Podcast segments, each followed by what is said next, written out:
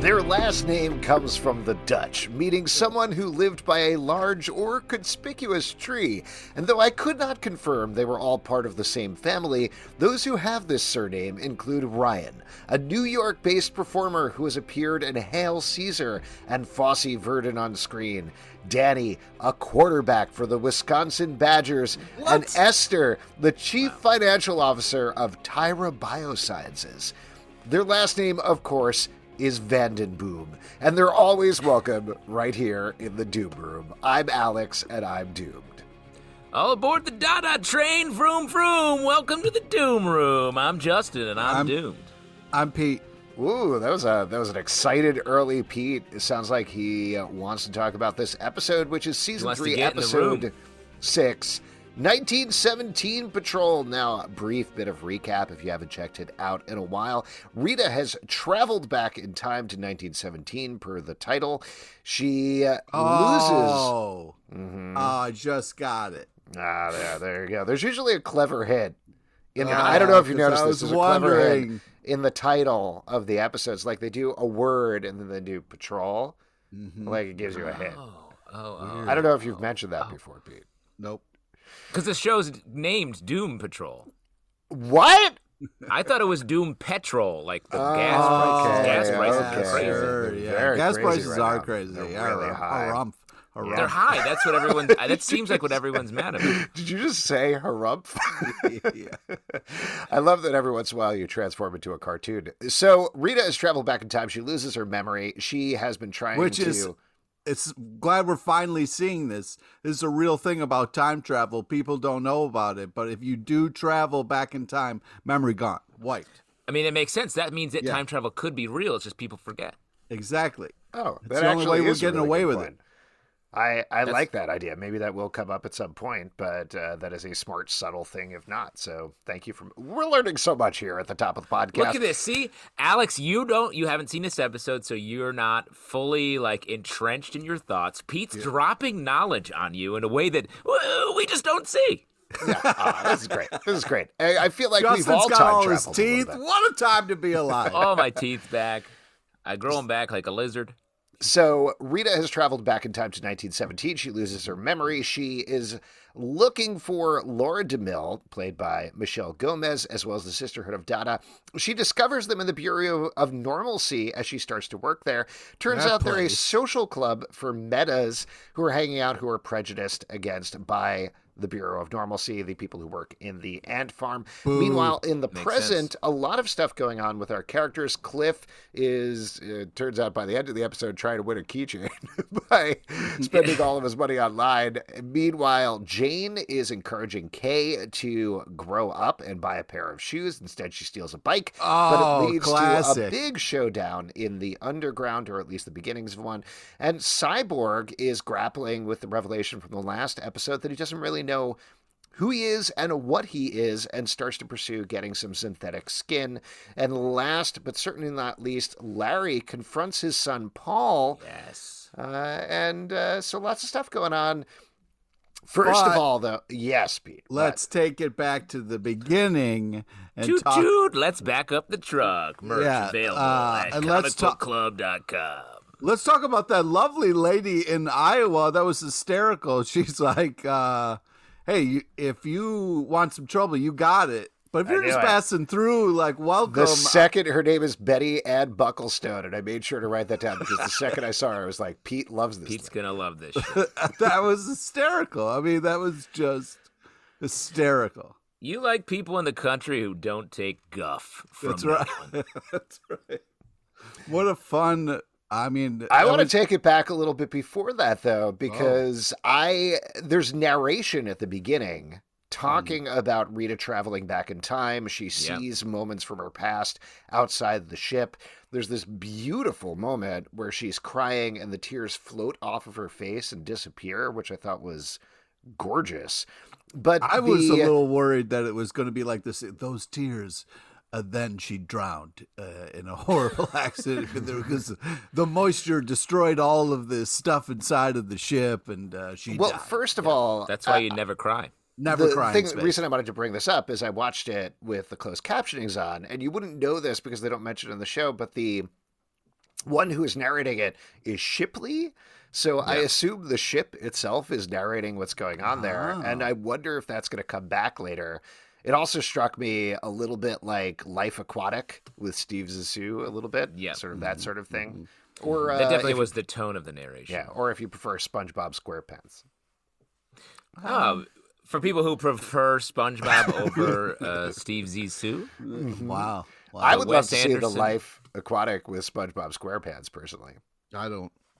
I think you spend a little too much time watching cartoons, maybe. Willem Dafoe Oh, should pop okay, that's up. rich Um, coming from you. Yeah, I know. Yeah. I know. I don't. rum, far rum, far I didn't like it coming out of my mouth, but it was already halfway there. It's already out. Uh, you vomited it. Uh, real quick, the outside of the uh, the time machine, did we see? We saw some like dogs and stuff. Was Right, the right. girl who fell into the crack that Rita was mad at the girl who sort of passed to the frame right at the end? Oh, I don't know. It was a weird. Yes, I was a, I think so. That that's who I thought it was, and I thought that was a cool little moment because she seemed. Well, she also shows up in a news article, I believe, later on in the episode where she's missing. She sort of feels like this season's animal, vegetable, mineral man. So I wonder if hmm. she's going to come back at. That's some point call. again, and we'll see what happens to her. And while you're talking about beautiful moments, the beautiful tears, beautiful narration, when Rita does arrive, she can't remember her name but has to pee. And I think we've all been there. This. Eh, That's the same thing that happened with Laura DeMille when she got out there. So my thought is Yeah. either time travel makes you pee, or it's just such a long trip. it's a long trip, guys. And you I get mean, no you've been in a or long car trip. ride Yeah, yeah. where you're like, all I can think of is uh, like 80s, the 80s songs I've been playing on loop on this drive. And I'm nearly going to pee my pants. I've never Right. been on a long drive. I need to stop to pee every 20 minutes. It's because you're uh, pregnant, like Larry. Oh, yeah. Yeah. I'm prego. This, yes, she does need to pee. She gets there. I also more of a love, while we're guy. sticking to the beginning of the episode, we got to see the brain and Monsieur Mallah again, who are watching Oh, yeah. them have a very fun exchange where they're like, ah, I think I could rejigger this time travel machine by just looking at it. So clearly they're going to come back again. Uh, but we're getting a lot of stuff piled on here in this season. Also, Yes. uh, amazing art. You know, the brain's like, uh, you know, draw this time machine and impressive. I mean, That gorilla is a has a future career as a comic book penciler. yeah. I mean, I this is a very side to this, but I sort of love think it's very weird. A the amount of gorillas that are in DC Comics history, but B the amount of CGI gorillas that they put on screen in DC shows. Like they have Gorilla Grodd, they Right. have Miss Miramala here. There's definitely a third one that I'm not remembering. Um, has Detective Chimp showed up in live, live action? I don't think so. I don't think so. But it's they always look like a little janky. They don't exactly move right. They're too big for it, but it's fine. There's something where people think that's very funny, Mm-hmm. and I don't know. It's never been for me. I'm like talking gorilla. I'm like not necessary for my uh, personal flavor. It's not my flavor. It's not my tempo. The thing that I like about them, and I've mentioned this before, though, is I love the relationship between the brain and Monsieur Mallah. That I do think is fun and funny because they are in love, and he's so huge, and the brain is so tiny, and Monsieur Mallah is so wry and sarcastic, and the brain is so serious and straightforward. It's just a fun relationship to play with. It reminds me of a bebop Krang relationship. Uh, Mm. Pete, you know what I'm talking about. Um, I thought this was interesting too because it makes me think that we're creating a um, a problem for the time stream where I think they're going to design the, the the time machine that Rita's in. So um, that's a problem because uh, it's reverse engineering um, how time works. And then um, I think that we're setting up why they try to kill Rita earlier on in this season and end up uh, killing him the whole Well, that was the one. Uh, two things I wanted to talk about here. One of the things I was surprised about with this episode, which I don't think was bad, but I expected we were going to get. Okay, this is the time travel ever episode where it kind of ties everything up, but instead we stayed in a relatively short period of time. Um, so it seems like this is something that's going to play out over multiple episodes, tying into exactly what you're saying, Justin. And I think we're going to see some stuff wrapping up there. well, we that's the beauty of you know the mind wipe is it takes away the uh, time hopping. You know what I mean? Once you don't know who you are and what's going on, you know, there's not this uh, kind of need to jump back in the time machine. You know what I mean? Yeah, I, I, get what you're saying. And this is going far afield. I do want to come back to one other thing about this in terms of the time travel. But I also loved the idea that Rita is finally able to embrace her powers and use her powers properly when she has all of this baggage completely wiped away. It was such a yeah. smart beautifully executed mental therapy type thing in a in a very classic Doom Patrol way that I thought was really well. Cool. I don't know. It's I agree with you. It is great that she's been able to sort of be her true self without her insecurities holding her back. Yeah, but I think I, you're Alex, advocating I, for yeah, yeah, yeah. You are advocating for a lobotomy. I mean, yeah, exactly. yeah, no, no, no. I mean, this is guy. this is another hey, show. Listen, I don't know. I could solve all your problems. All have right? you? You guys have been watching the show Severance on Apple TV Plus, where they do an oh. operation and they oh, sever boy. your work and your life cells. I actually do the same thing for podcasts. you know that makes a lot of sense because mm-hmm. whenever I see you on the street, you're like, "Get away from me, strange man," and I thought that was a bit. But I guess yeah. you just actually no, no. That's my outie. This is my innie taping wow. this podcast. Everybody should watch gross. Severance, by the way. It's so good. It's, it's Severance is great. I it's I stressful. It's a little stressful. It's very stressful. I don't like, like all it. good shows.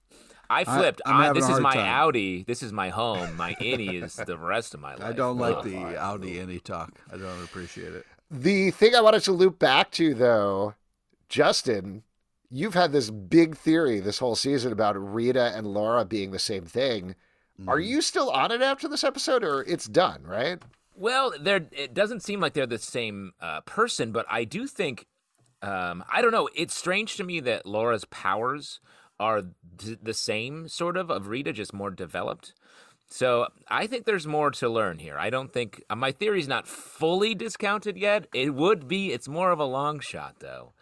Um, I think. Um, I love. Well, before we get into all that specific, I you said this episode you didn't you thought more was going to happen, sort of.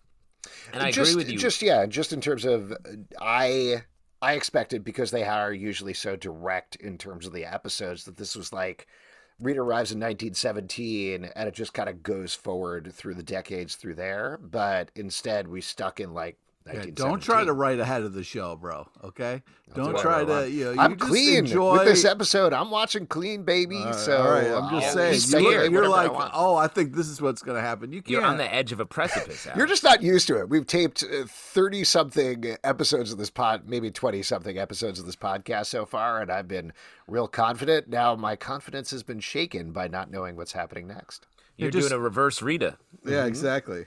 Just wipe your mind. That'll fix all your problems.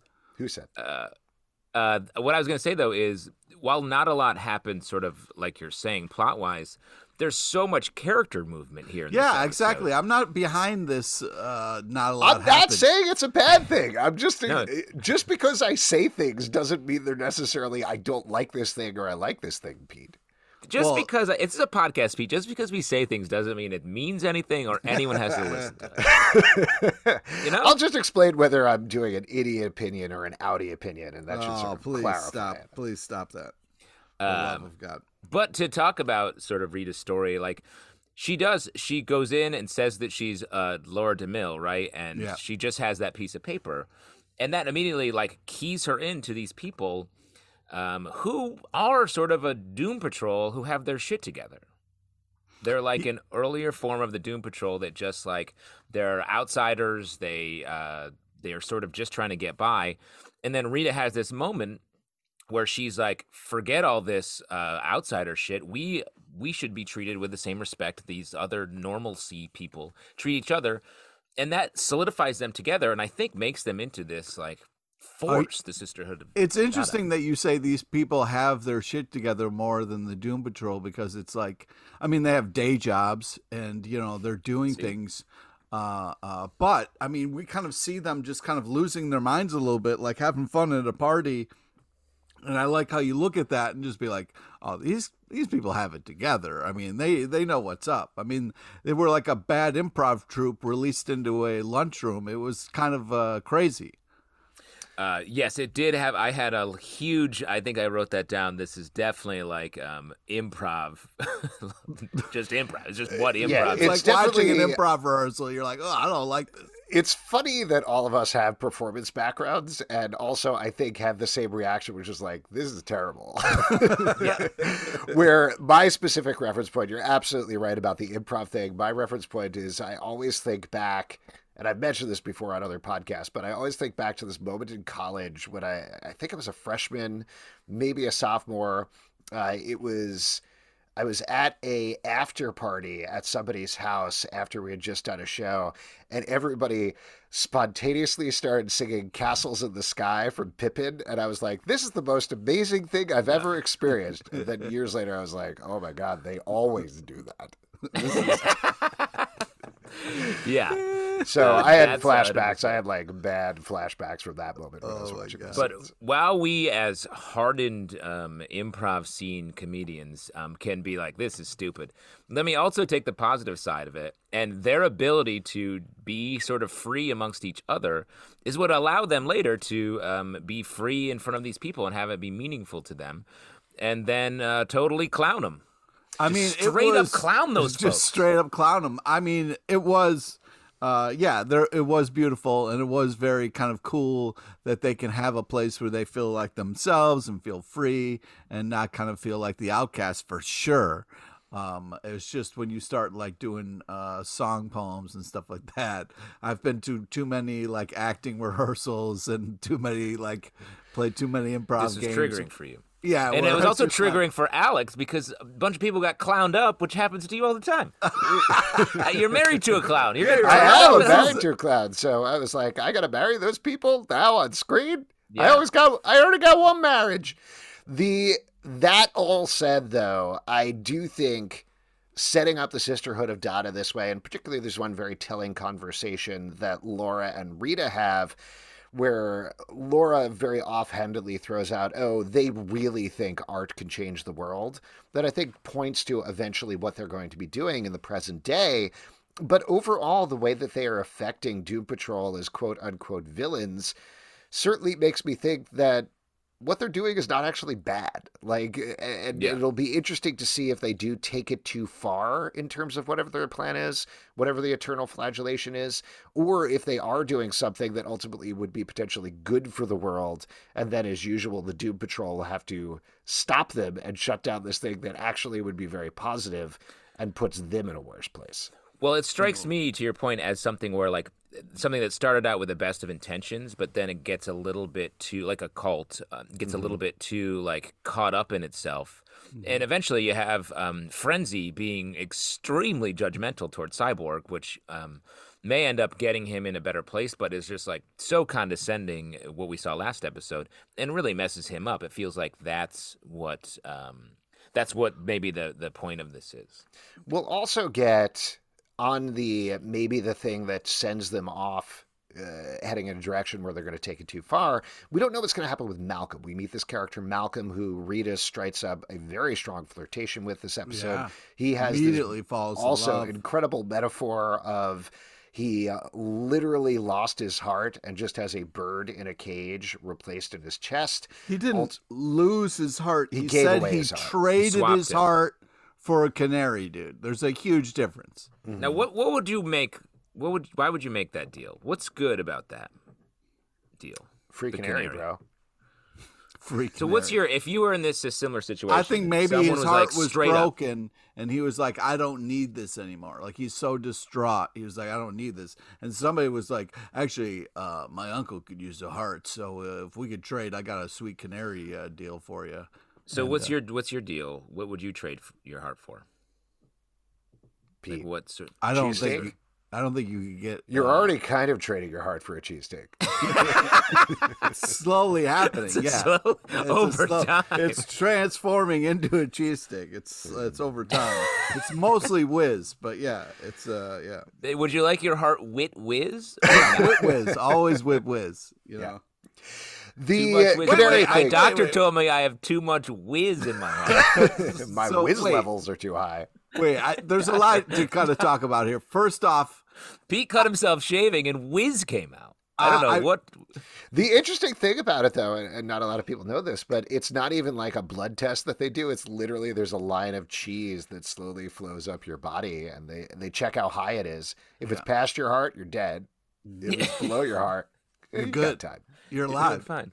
so anyways I, I i think that this is interesting that this whole like laura being a horrible person was she was just always hung over at work she was just always like over it so she was kind of like you know uh, it was funny to see uh laura kind of like she went through that costume change and uh what a change in personality as well where she's hanging Yeah. out in Let flowy gowns yeah yeah just uh uh, toking it up and having a great time, and then she's at work. She's just like, eh, mm, uh, die, you know, like Yeah, I will mention that in the midst of my horrible flashbacks with all of the art and musical theater stuff that was going on, Michelle Gomez and April Bowlby's dancing in that scene was so funny and so much Yeah. fun. I just loved all of their movements, and they really seemed to be having a blast. So that was great. And also, if you watch the after the episode stuff, it's basically Michelle Gomez and April Bowlby being like, "I love her, I love her, I love this choice she made, I love this choice she made." So very into that. I Cute. think, yeah, it's Aw, very adorbs. cute.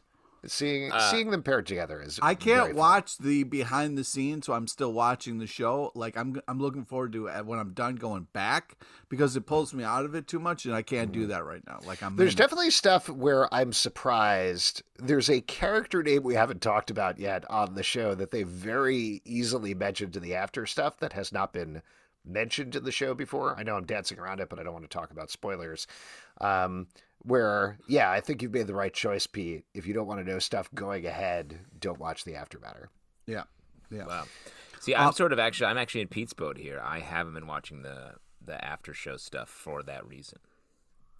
Cool. So I want to talk about uh, Cyborg a little bit. Well, just Justin. before we move off, I I want to say I do think this is a metaphor for being like a creative. It's all about the day job, being an outsider.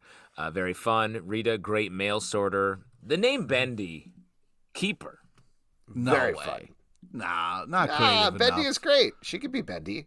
It's better than what is she? Elastigirl, which is Come on, Rita Farr characters. is a nice, like it's a name that fits her. You know what I mean? It's a little bit extra, a little bit more. Bendy's too, no, Do you think she's called Rita Farr because she can reach so far? yeah, Hmm. near or Oh. far. Rita's got it. Interesting. Interesting.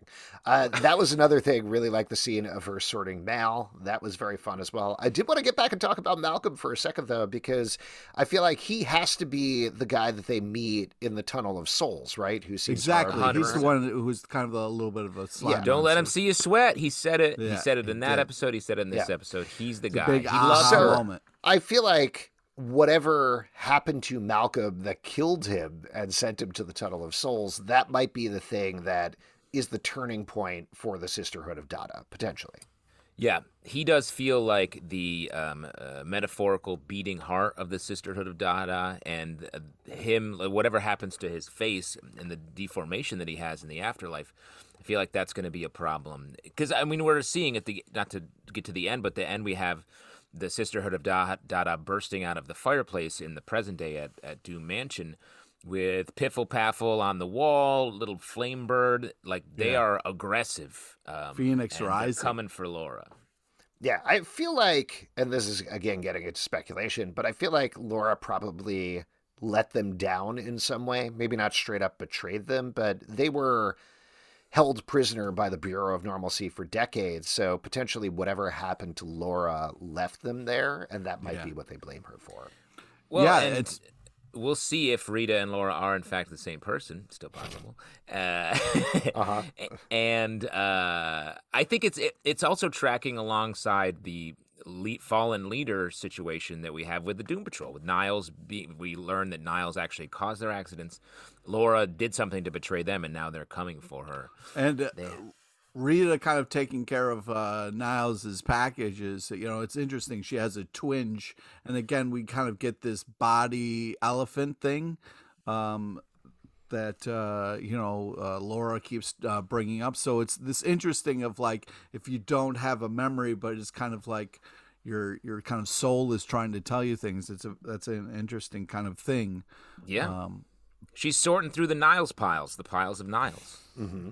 Which I wish you Knows it. wouldn't. Like, let some of that slide. That guy's not going to need any of that. No, she. I like that moment as well. Just that sparking some sort of feeling in her. The idea that you can have feelings even if you don't have memories, I thought was very nice. Plus, And there's miles. There's miles of Niles piles that she has to compile.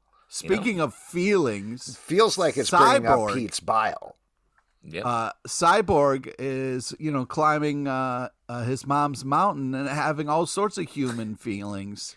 Uh, it's nice to see him, you know, kind of like. It's interesting that he's struggling with who he is and this robot self, but he's being superhuman. You know, he's kind of being nostalgic. He doesn't know what to do. He's staring at a couple rocks. You know, I mean, that's there's nothing more human than that. Well, he's someone who I, I think who is having some big revelations here, and he's taking the advice he got from his mom and maybe going in a. He's not accepting himself like I feel like is what we would expect the lesson to be. Instead, he's like, I'm going to make a change in myself, Yeah. um, and maybe he's I going don't to get think he'll into go- trouble here. I don't think he'll go through with it, but I think it's one of those things where, um, yeah, you know, questioning yourself, questioning who you are and what you're about, that's very human. And um, I was a little disappointed that he stole one of his mom's rocks at the top of the hill. Isn't that, didn't he pocket one of those rocks? I mean, she carried, It's a pocket carried rock. that. That's like taking a trip away from her. That's like saying, "Oh, you didn't go up the hill this time. I'm taking." He kept one. something of his parents. Uh, I'm gonna take a little bit of a contrary viewpoint. I want them to move on with whatever's going on with Cyborg because I feel How like he is. Dare you? Listen, I know this is another one of those episodes where everybody kind of went off on their own separate missions and were doing their own things, but every season, Cyborg's like, well, see you later, Doom Patrol. I'm wrestling with what it means to be human. And it starts to feel to me at a certain point in episodes like this like they don't exactly know what to do with Cyborg. Oh, how dare you? You know, I I'm like the actor, in- I like the character, but it's much more interesting to me when he's working off of other people versus doing his own thing. I'm sorry that your Yeah. life is so perfect that you never question things, that you don't ever kind of sit there and go, "What should I do next?" I'm kind of stuck in a in a tough place right now. I wish I had like family. Or I've already discovered my mommy rocks, so I'm Yeah, well, you're fucking overachieving asshole. All right, so Thanks, calm it down a little bit and don't get mad at Cyborg for having There's to fucking compliment. grapple with shit. All right, There's I a compliment in there, Alex. Pete complimented you. So just like fucking Halfway. let him struggle a little bit. I'm sorry he doesn't have mentors. He tries to go to Cliff, and Cliff's like, "Yo, I don't give a shit about you," which was cold as ice. Like they were. the problem were friends. is the problem is that he's been doing the same thing for seasons. He's like, ah, what does my mom mean to me? What does my dad mean to me? And I know the whole point of the show is they're not quite getting past their issues, but I feel like they found different modes and different ways of hitting that with all of the other characters. I thought Jane was a great example this episode, where last episode when we were talking about on the podcast, I know my concern was okay, once again, she is at odds with the underground. And granted, that's where we end up at the end here. But the idea that Kay, for the first time ever, goes above ground, you have Jane And encouraging her. She steals a bike, mind you.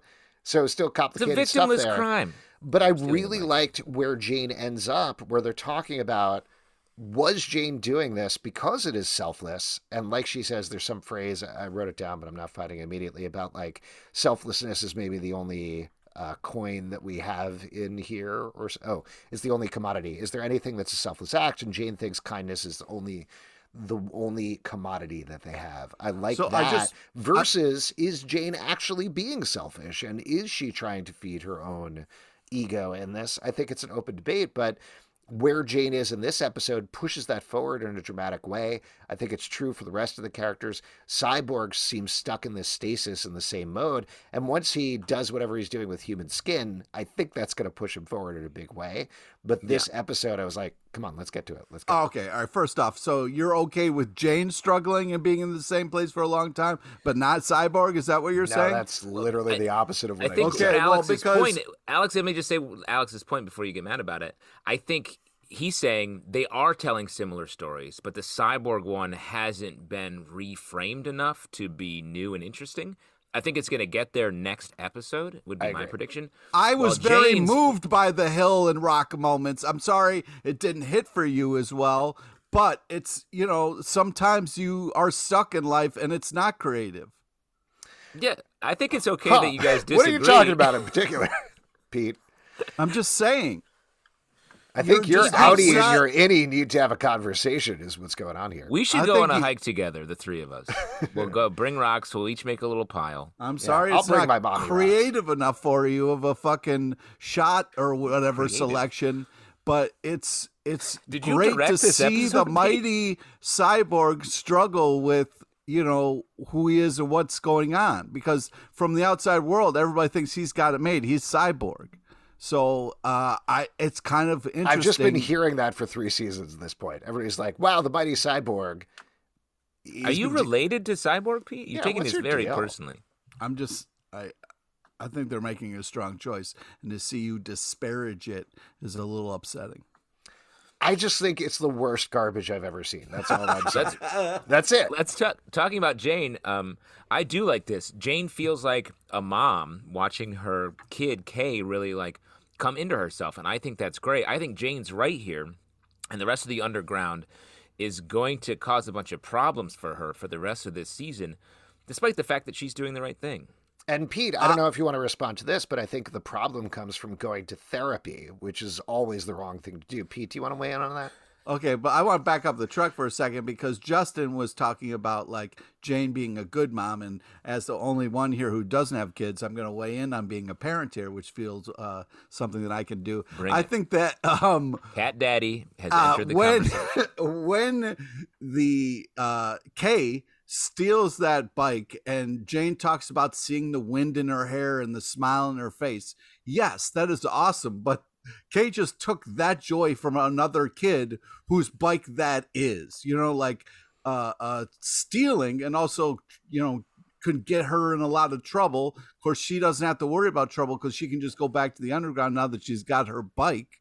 But now Jane has to go up and deal with the ramifications of that. And I just feel like, yeah, it's a nice moment, but it'd be cool if, uh, you know, Kay maybe did that without having to kind of like steal that bike away from somebody. Pete, you that know, was a serial killer's bike that she took away from them before they could ride. you don't know that. You don't know that because No, the joy the- of those the, shoes. The bloody cyclist was on the prowl. well, but think about it Kay this way: you're stopped. def- you're defending this, Pete, but she's going to be riding that bike in the underground with no shoes on, which Yeah.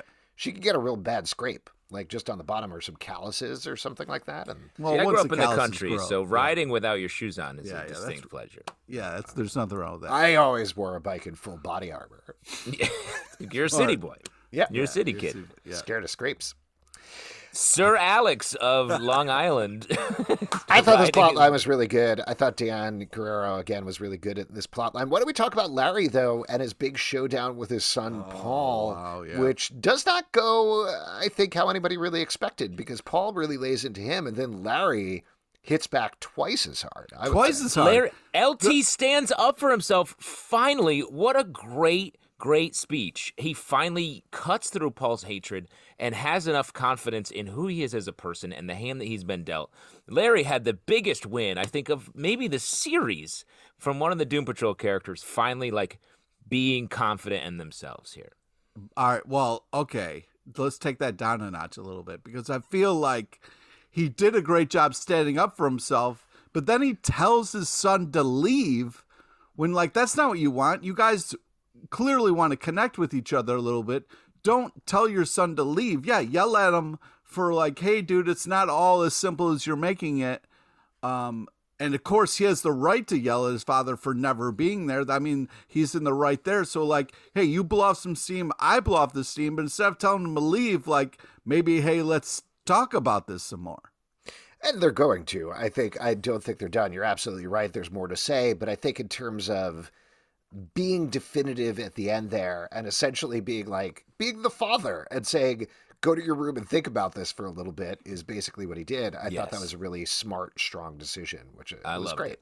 It was great to see him stand up for himself. I just felt like the leave was a little a little harsh, but uh, yeah, like you said, that was a huge win. Having LT stand up for himself and kind of talk about like you know all the shit that he's been through. As our parenting expert, do you feel like when you're parenting your cat, You ever accidentally like are too harsh when you're like, go to your litter box. I'm constantly too harsh. That No, no, se- no, 7 p.m., 6 p.m. treat for you today. It's something I know you say often. You know, I. Uh, it's such a joy when uh, your partner shares things uh, on a podcast that is private and personal. You know, it's just really. Well, that's you. it's a I'm sorry, thing. you met her in this world, and that's the where she will stay. Yeah, uh, but- that's Hey, the hey, li- listen, that's the life cat. of a cat daddy.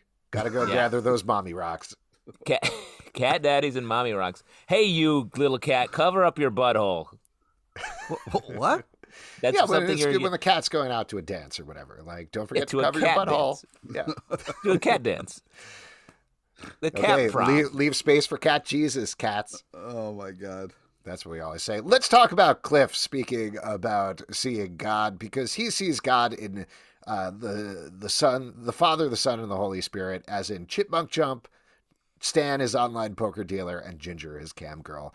Those are the three people he worships in this episode.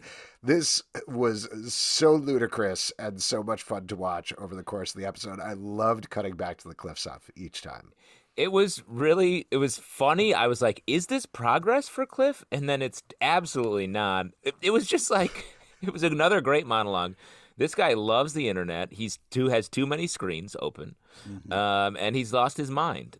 But it was very funny that his like father son and holy ghost are these three dumb internet things and he like really finds god like you're saying alex and then gives it up, gives up his actual body, sacrifices his body, like a little fellow I know as Cat Jesus Christ,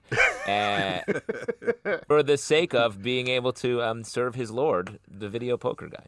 It was uh it, it there was some great lines, but the problem is um it was hard to see Cliff uh lash out um on uh uh you know um Vic Stone there. So I was uh, uh yeah, cyborg. So it Man, was you just are re- you've become a cyborg has become your guy. Well, I just feel that like they they were making like old school cop shows, you know, uh, that was fun. The two of them getting along, like that's peak both of them. And I, you know, I want to get that back to there instead of him lashing out uh, like that and uh, not being a good uh, friend or team uh, member. So uh, it's hard to see Cliff like this because Well- we've had glimmers of uh, him being great, and so it's tough to Well, see him I, fall. I think Justin's right though that somebody, everybody is off on their own things, so they're not concentrating on Cliff thing, and that's going to come to bite them in the ass probably in an episode or two. Whenever somebody uses the plans for Cliff Body to do, what was the guy's name? It was like Dingleberry twenty nine, Fuzzy, fuzzy, some fuzzy fifty fuzzy genitals, yeah, something like that. Uh, that's going to come to bite them in the ass pretty soon, I'm sure. But Jane and Cliff had decided to work together and take care of each other. But Jane is off doing her own thing, and Cliff is spiraling out of control. Cyborg is so consumed with who he is that he can't be the buddy cop to Cliff. And so Cliff is heading in exactly the wrong direction here. That all said, like I mentioned earlier, the punchline at the end of the storyline that is like, and I'm going to win you that keychain was perfect. Like that Yeah. was the cherry on the top there of this whole ridiculous spending all of his money thing. Really like that quite a lot. What other moments from the episode? Oh, fuzzy rim job. That's who it is. There you go. Yes, Oh my God. of course. What other mo- uh, moments from the episode do we want to call out? I know we've talked about a lot of stuff here. Uh, two things. Um, LT is giving birth. This is his third trimester in Yep. an episode by episode trimester situation. I think we're gonna have a new negative spirit, a little baby negative spirit in the next, a little sprite in the next episode, which is um, hopefully fun and exciting. Also, But- speaking about birth, I just wanted to very quickly mention the LT line. Your foot was as big as an orange slice, and I knew you'd be tall. Yeah. Very specific. Poetic. This episode was very poetic in a lot of ways, and I I liked that.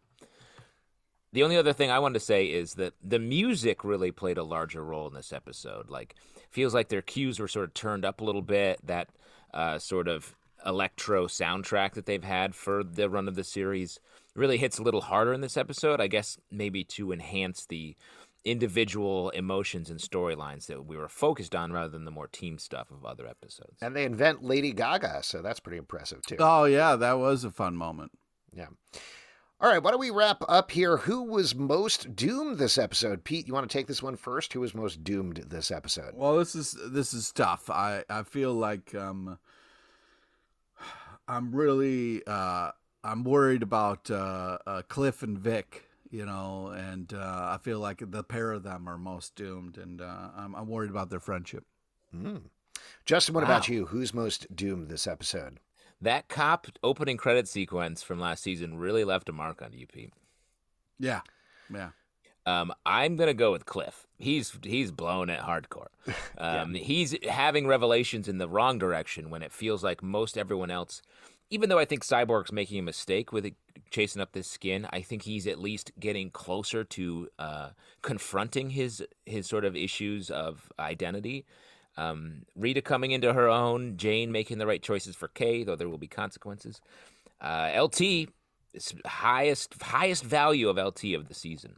Um, so in my fantasy Doom Patrol league, um, LT's crushing it right now. Sports. I gotta, I gotta say, Laura is most doomed. She clearly is the center of a lot of things going on here, and whatever's going on in the Sisterhood of Dada, both in the past also, and the present. She's standing in front of a fire. She's got to get out of there. I mean, those curtains are going to go up. Mm-hmm. 100% agree. If you'd like to support this podcast and our Curtain Reclamation Fund, patreon.com slash comic book club. Also, we do a live show every Tuesday night at 7 p.m. to Crowdcast and YouTube. Come hang out. We would love to chat with you about Doom Patrol.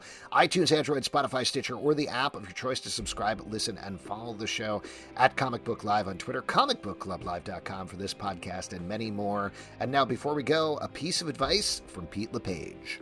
If someone trades their heart for a canary, that's a red flag in the relationship. wow, you're down on it. Uh, cat daddy.